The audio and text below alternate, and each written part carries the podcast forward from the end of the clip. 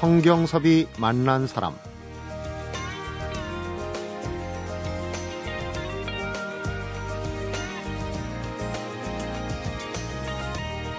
이제 곧 겨울이겠구나. 가을은 참 짧다는 생각이 아침 저녁으로 드는데요.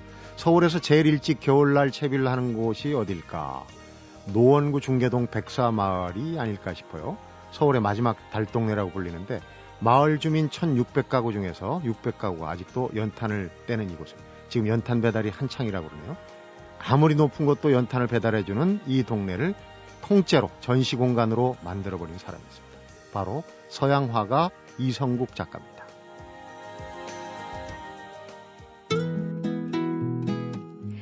(1962년에) 태어난 서양화가 이성국 작가 서울에 남아있는 마지막 달 동네 백사마을에서 중계동 백사 사람들이란 전시회를 자비로 열고 있습니다. 방앗간이나 이발소 또 목공소에다 이 마을 주민들의 초상화를 전시하는 이유는 무엇일까? 오늘 성경섭이 만난 사람은 이성국 작가를 만나봅니다.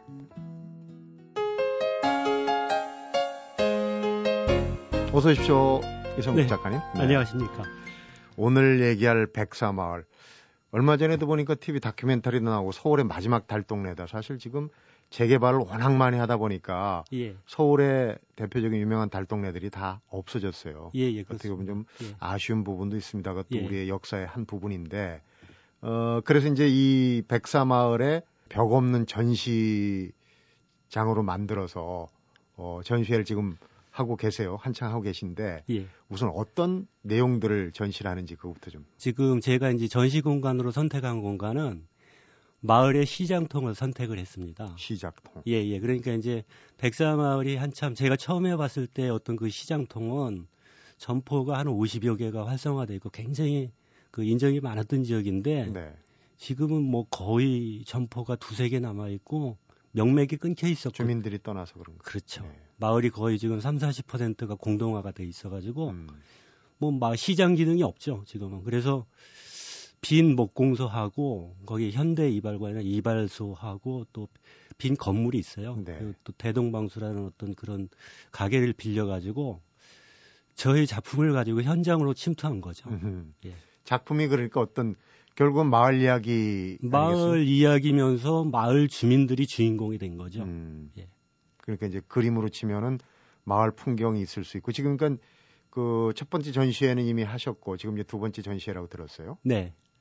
주 소재가 이번에는 어 이래 때는 풍경과 뭐 풍속 이런 거였었는데 이번에는 마을 주민들의 어떤 처상이 위주가 됐죠. 그러니까 좀더 그 심층적으로 들어가서 네. 주민들의 어떤 그 마을과의 관계라든지 음. 그분들의 살아온 내력이라든지 이런 것들을 다 담아낸 거죠. 음. 백사마을 하면은 한자로 예전에 저는 사실 처음 백사마을 얘기 들을 때 오성과 한음에 옛날에 이제 백사 이항복 얘기를 하지 않습니까? 근데 예. 숫자로 104 예, 예. 백사 마을이더라고요. 예, 어떻게 생성된 마을입니까? 여기가 1963년까지는 행정구역상 경기도였습니다. 경기도요. 예, 경기도 양주군 어, 노해면 중계리였는데 네. 그리고 산 백사번지였죠. 산 백사번. 예, 그러면서 이제 성북구로 편입됐다, 도봉구로 편입됐다, 다시 노원구 중계동 산 백사번지로 이제 주소가 변경됐다가 동네 이름 바뀌었는데 백사번지는 그대로 계속 바꿨구나. 따라다녔죠. 아, 그러다가 한 3, 4년 전에 어, 그 번지 수가 이제 밖에 세분화되면서 네. 백사마을 그 백사번지라는 번지는 지금 현재 안 쓰고 있습니다. 네. 그렇지만은 통칭이 이제 백사마을이라고 통하게 되죠. 음, 그 달동네가 만들어지기 시작한 형성된 것도 우리 어, 서울시 이제 도시계획하고 밀접한 연관이 있는 것 같아요. 지금 한 50년 가까이 됐는데 백사마을이 처음 만들어진 게 백사마을은 지금 서울의 다른 달동네하고 약간 차별화되는 점이 있거든요. 네.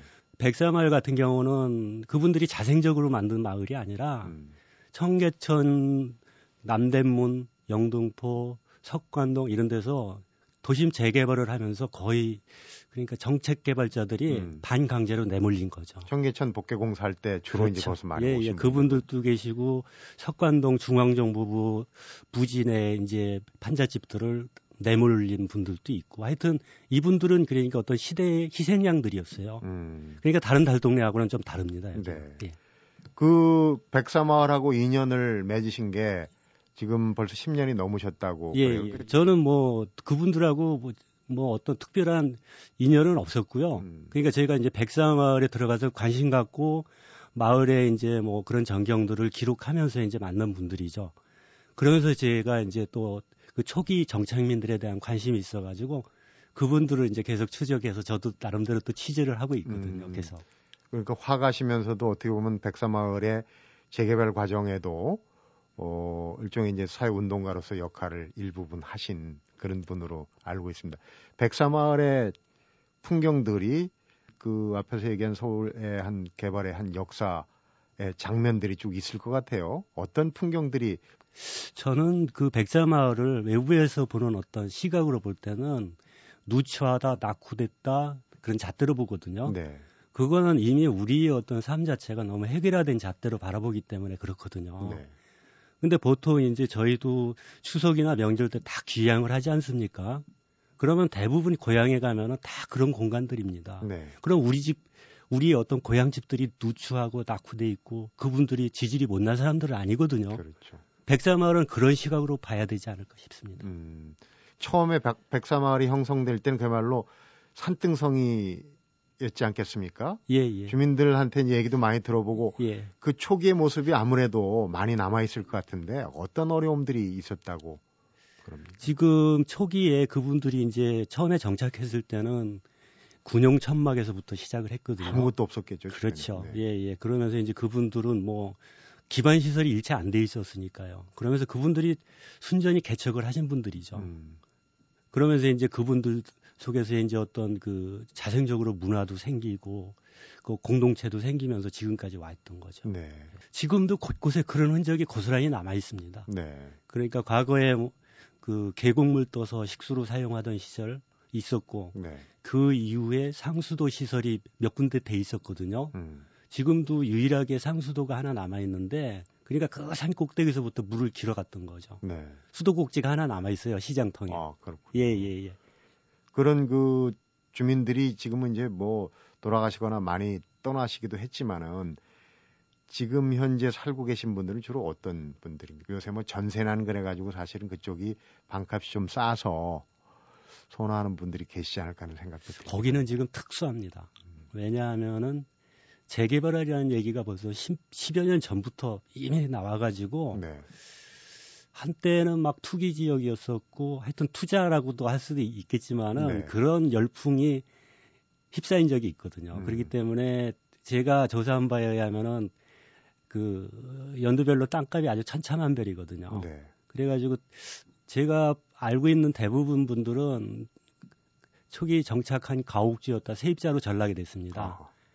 그리고 그 이후에 이제 외부 투자자들이 대부분인데 그분들 같은 경우는 어, 개발이 될 경우는 거기에다가 세입자를 넣을 경우는 그분들의 이주비라든지 어떤 여러 가지 문제의 소지가 있기 때문에 네. 지금 더 이상의 어떤 세입자를 안 받아들여 가지고 한 40%는 공가로 남아 있습니다. 네. 그리고 또 역시 한 10여 년 동안 주택 개량이라든지 어떤 보수 이런 게 없었기 때문에 살기에는 너무 열악한 거죠. 음. 그렇게 이제 현실적으로 어렵지만은 어, 사시는 분들은 또 여유를 갖고 예. 또 유머 감각도 잃지 않으시고 하는 것 같아요. 저희 에, 박윤경 리포터가 지난 주말에 직접 우리 저 유성국 선생님도 같이 계셨던 네. 걸로 아는데 현장을 다녀왔습니다. 그 현장 사시는 분 얘기를 한번 들어보면 더 실감이 날 것 같아요. 요거 요건 지가 43년인가 지금 됐어요. 그래갖고 여기 오래됐어요. 여기 오니까 말도 못했어요. 비 오고 나면 연탄재 사방에서 갖다 미꾼이라고 지금은 아주 청와대 됐어. 옛날에 말도 못했어요. 지금도 이런 달동네가 드물잖아요. 그래도 아주머니 집은 참 잘 갖고 놨어요. 대문 열고 들어가면 온통 꽃이 있었고. 추억 많죠. 없는 동네라. 그래도 없는 동네지만은 또 갖출 거는 다 갖춰줬지. 사람 잘난 사람도 있고 못난 사람도 있고 부자도 있고 가난한 사람도 있고 좀 시골 같아 갖고 서로 우아래 유대 관계가 있어 갖고 이웃들이 뭐다 그러니까 서로 그러고 사는 게 좋아요. 지금 말씀하신 분은 어떤 분이십니까? 청와대가 아마 우리나라에서 제일 좋은 집이라고 생각하시는 분 같은데. 그렇죠. 그분들은 어쨌든 뭐 위에 권력자들이나 음. 뭐 자본가들의 어떤 집들이 굉장히 화려하게 보이는 거죠. 음. 네. 김귀임 아주머니시네요. 네, 네, 그렇습니다. 네. 오늘 방송 나왔다고 굉장히 좋아하실 것 같은데. 저분이 또 칠통 육 반장님이세요. 아, 반장님. 네, 마을에 봉사도 많이 하시고요. 김 반장님이시군요. 예, 네. 예. 그 인물 위주의 전시회니까 인물화의 주인공들이 또 나와서 설명을 하신다고요? 예, 예. 좀 스크로하거나 자기 얘기니까 얘기들은 잘 하시나요? 그래도 어쨌든 접근할 때 음. 저희가 이제 일상적으로 말씀드리듯이 하면은 과거 성례를 잘 말씀해 주십니다. 네. 인물화라는 게 사실은 달동네의 서민들하고는 거리가 있는 분야 아니었습니까? 좀 돈 있고 네. 어, 권력 있는 사람들이 주로 어, 그리던 게 그 사람들의 초상화인데 그 음. 부분에서 이제 제가 미술적 어떤 장치가 있는데요. 그 미술의 역사에서 보면 초상화는 절대 권력자들이나 교황, 그 다음에 어떤 자본가들이 어떤 전유물이었습니다. 네. 근데 저는 그것을 역으로 이제 백사마을 어떤 기층민들의 어떤 초상화를 다룬 거거든요. 음. 그러고 이제 이분들이 어떤 초상화의 어떤 사이즈나 음. 구조가 거의 흡사합니다. 그래요. 그렇죠. 이분들이 어떤 노인 회장님이나 어떤 포스트나문 같은 경우는 국가 유공자인데 거의 네. 뭐 나폴레옹 초상 사이즈하고 비슷하면서 그분의 어떤 포즈 같은 느낌 있죠. 그렇구나. 그런 쪽으로 한번 그려봤죠. 음, 재미난 발상이시라는 생각이 드는데 백사마을 얘기 또 전시회 얘기 예. 어, 기대가 됩니다. 잠시 후에 이어서 얘기를 나눠보도록 하겠습니다. 성경섭이 만난 사람 오늘은 우리나라 서울 마지막 달동네 백사마을에서 전시회를 열고 있는 이성국 서양 화가를 만나보고 있습니다.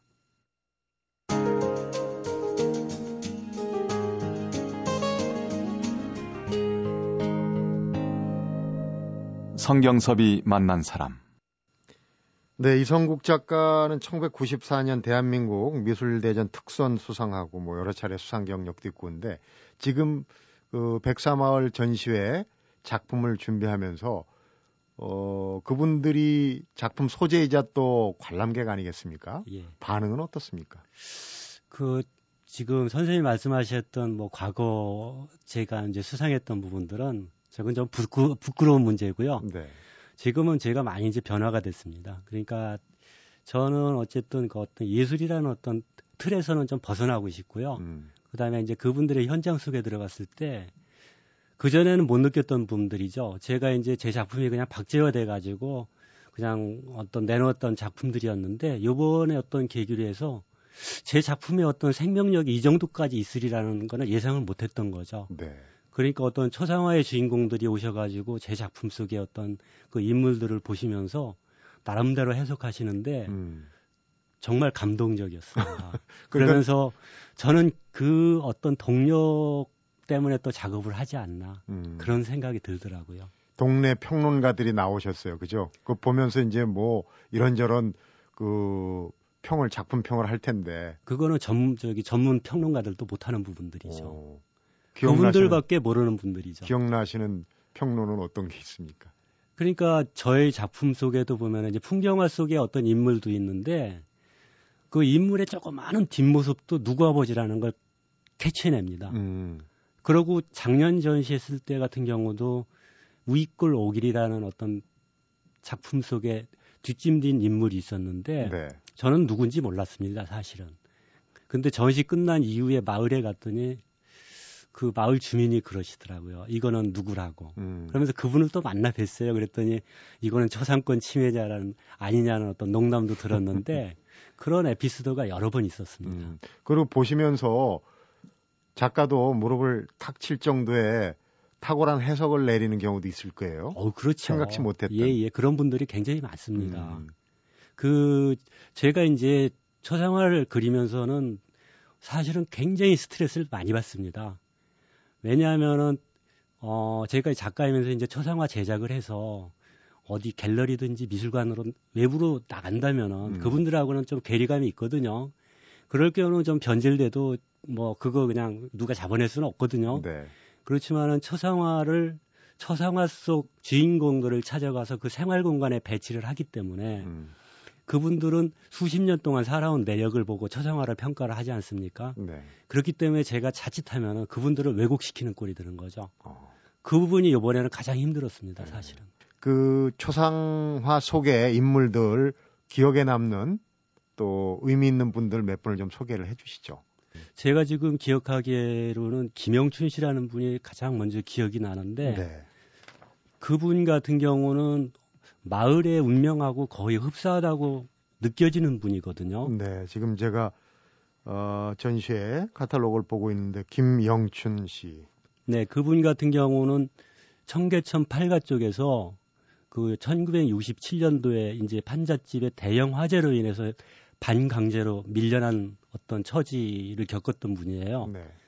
그러면서 백사마을 그 불암산 자락에 그 군용 막사에서 생활이 시작됐던 거죠. 그 당시 저분은 이제 초등학교 2학년 10살이었습니다. 음. 그래가지고 거기에는 뭐 학교도 없었고 전기 아무것도 없었죠. 그러니까 수 킬로를 걸어서 학교를 겨우 다녔고 네. 계곡물 터서 식수로 썼고 그야말로 겨우 그 연명할 수 있는 어떤 기반 시설이 전혀 안 돼 있었죠. 그러니까. 학교 가는 길을 토끼 길이라고 불렀다고 예, 그러더라고요. 예, 예. 산 토끼나 넘어. 다녔죠. 산 넘어 다녔죠. 그러니까. 어, 굉장히 어려운 시절을 겪은 그런 예, 분이었고. 예, 예. 또, 그 다음에 네. 또한 분은 이창수 어르신인데 이분은 저희 이제 포스터에도 나오시는 어르신인데 6.25 참전 용사입니다. 아, 네.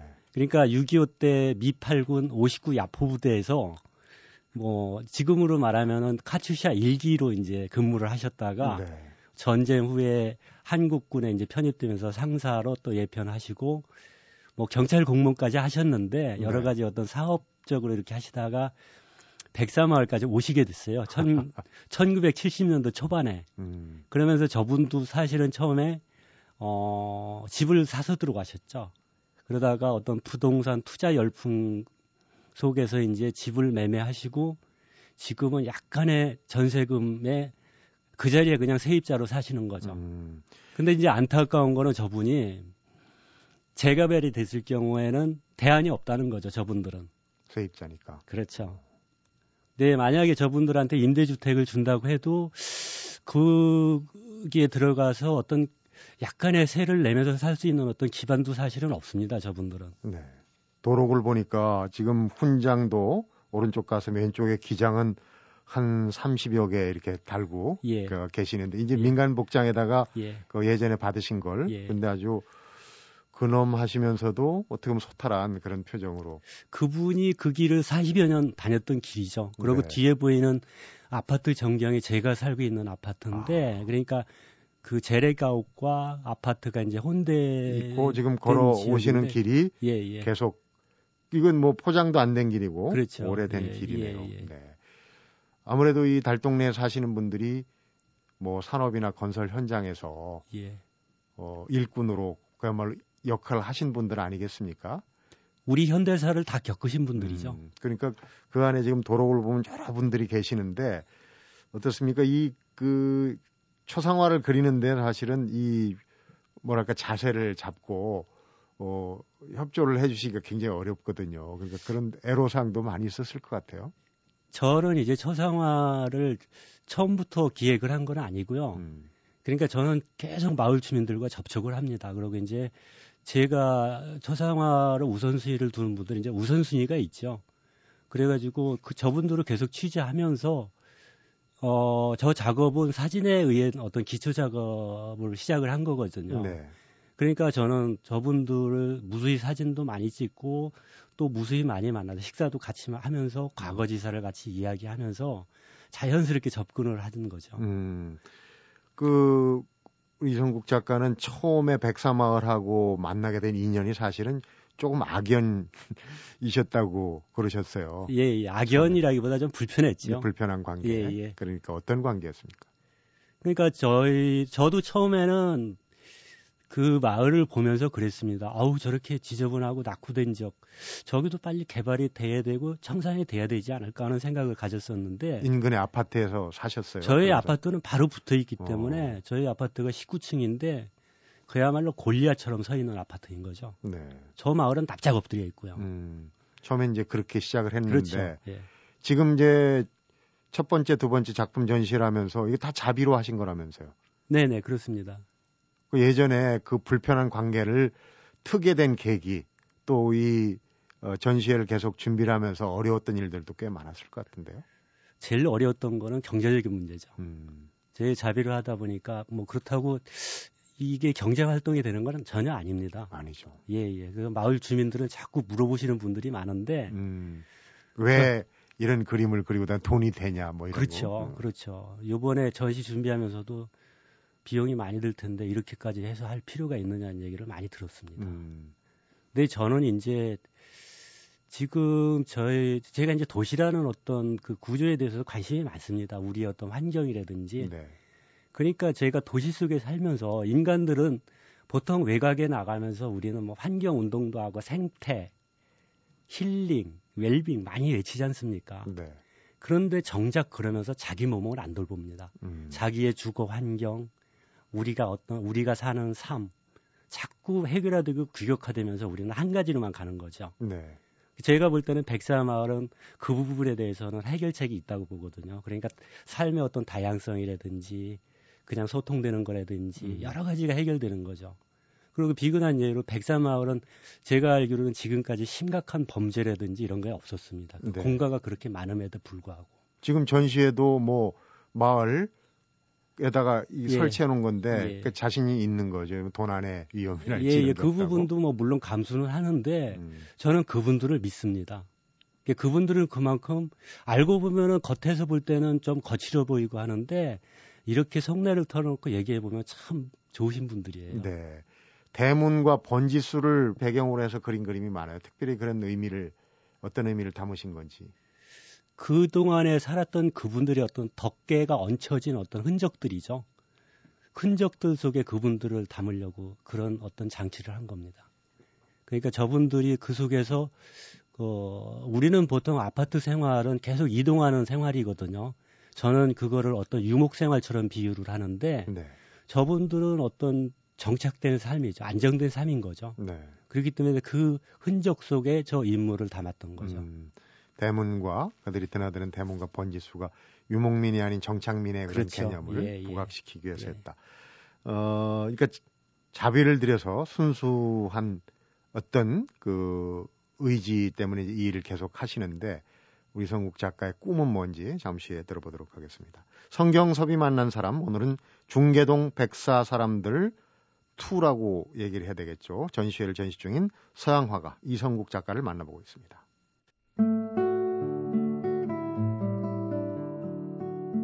오셨어요? 아이고 고맙습니다.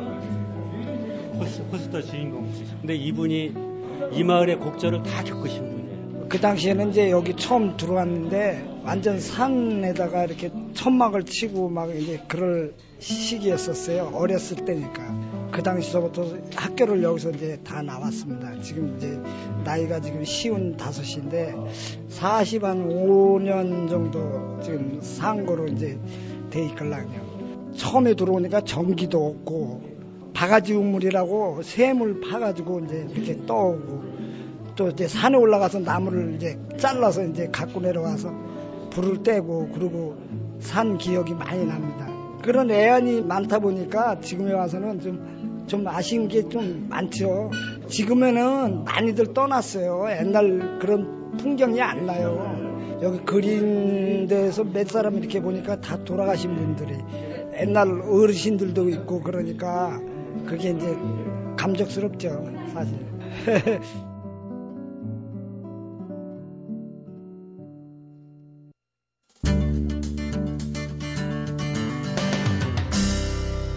성경섭이 만난 사람. 전체적으로 작품이 한 몇 점 정도가 됩니까? 첫 번째 전시회, 두 번째 전시회를 좀 구분해서 한다면? 첫 번째 전시회 때가 한 40여 점 됐고요. 네. 요번에는 53점이 나왔습니다. 네, 53점. 제가 예. 목록을 보고 있는데, 예. 어, 작품 목록을 보니까 석천대사도 있고, 약수터 노인도 있고, 제목들이, 어, 좀 감을 잡을 수도 있겠지만 조금, 어, 무슨 뜻일까 하는 것도 있어요. 우선 석천대사부터 한번 알아볼까요? 제가 제목을 붙일 때는 지금 어떤 감성적인 이런 걸 다 배제한 상태에서 네. 그냥 그 객관성을 띈 어떤 제목들입니다. 그러니까 사, 석천대사 같은 경우도 그 중계동 그 백사마을 그 이통 올라가는 비탈에 있는 가정 사찰이거든요. 아, 가정 사찰. 예, 예, 네. 예. 그런데 이제 거기 스님인데 그 아주 독특합니다. 그분 같은 경우는 거기에는 신도가 없습니다. 또 신도가 없는 사찰. 예, 신도가 없고 그 스님이 계속 수양을 하시는 거죠. 하루에 두 번 그 수양을 하시고 그다음에 음. 또 생업이 그 중계동 일대의 어떤 폐유지를 수집해서 파시는 거죠. 아, 그러시군요. 예, 예. 그러면서 이제 그 절에 가면은 그 일대에서 유기견들을 모아서 기릅니다. 아. 그러니까 그 유기견들이 보면은 어느 시점에 가서는 다 안락사 당하거든요. 그게 안타까우셔가지고 유기견들을 모아서 또 고양이들도 있고 음. 그거를 기르시더라고요. 그런데 이제 또 아주 독특한 전경은 법당 안에 적발들이 굴러다닙니다.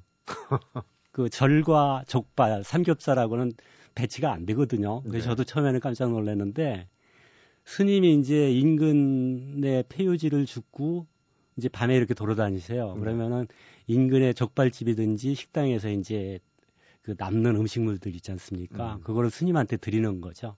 스님이 그 유기견들을 유기견들. 돌보시는 걸 알고 아. 그냥 가보, 가보면은 뭐 마당에도 적발, 법당에도 적발. 그런 깊은 의미가 예. 담긴. 그렇습니다. 풍경 이번에 인물 전에 인물도 뭐 다 정감이 가는 어, 분들이겠지만 그 전에 첫 번째 전시회에 풍경을 얘기하면서 이 백사마을이야말로 서울에서 가장 아름다운 마을이다 이렇게 말씀을 하셨거든요. 어떤 면이 그렇게? 보통 사람들은 그, 그 산지 비탈면에 뭐 아름답게 잡은 마을이라고 하는데 저는 그 어떤 외형적인 아름다움보다는요. 그 마을의 어떤 그 그분들이 처음에 강 반강제 이주되면서 그 정착하면서 개척하고 그 시대별로 겪었던 그 굴곡들 있지 않습니까? 네.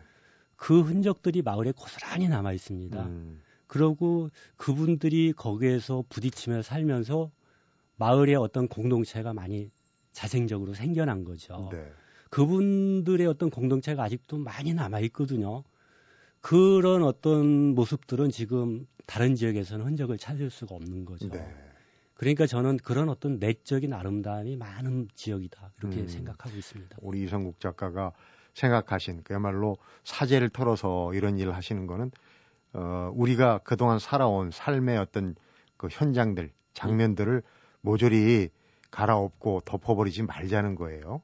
저는 이제 요번도 그렇고 제 작업의 모토는 어떤 작가의 어떤 개인적 감성보다는 저가 작업하는 거는 지금 어떤 사회적 감성 쪽이 많거든요. 네. 사실은. 음. 그렇기 때문에 저분들의 단순히 어떤 보존하는 취지 얘기는 사실은 어떻게 보면 환경이 너무 열악하기 때문에 음. 저분들에 대한 어떤 폭력일 수도 있습니다.